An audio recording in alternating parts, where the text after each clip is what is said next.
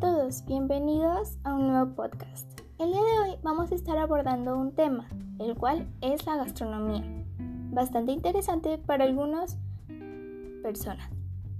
Existen diferentes tipos de gastronomía.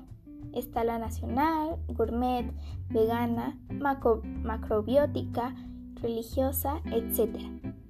¿Qué se estudia en la gastronomía? Se trata de una alternativa académica amplia, profesional e integral que capacita a los alumnos para liderar procesos de producción de platos y alimentos, a la vez que les enseña a dirigir tareas contables, gerenciales y de otras áreas necesarias para el funcionamiento de restaurantes y negocios afines. La gastronomía es el arte de la preparación de la buena comida. La palabra como tal proviene del griego Así existen gastronomías nacionales, regionales y locales. Por ejemplo, la gastronomía mexicana y peruana son las más variadas en América. ¿Cuánto dura la carrera del chef? La duración de la licenciatura en gastronomía puede variar entre 2 y 4 años. Incluso puedes encontrar diferentes cursos certificados para que te enseñen lo que conlleva ser un gran chef, ya sean cursos de nutrición, repostería, en línea, entre muchos otros más.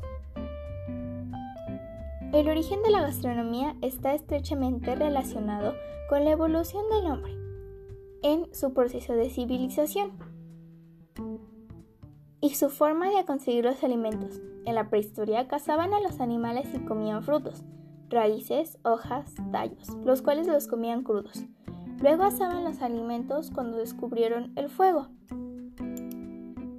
El fin de la gastronomía es tiene por objetivo la preparación de los alumnos interesados en el arte culinario, para que puedan trabajar dirigiendo su propio espacio gastronómico, así como también puedan dar respuestas a la demanda laboral existente sobre este rubro, tanto en hoteles como restaurantes, clubes, empresas, entre otros.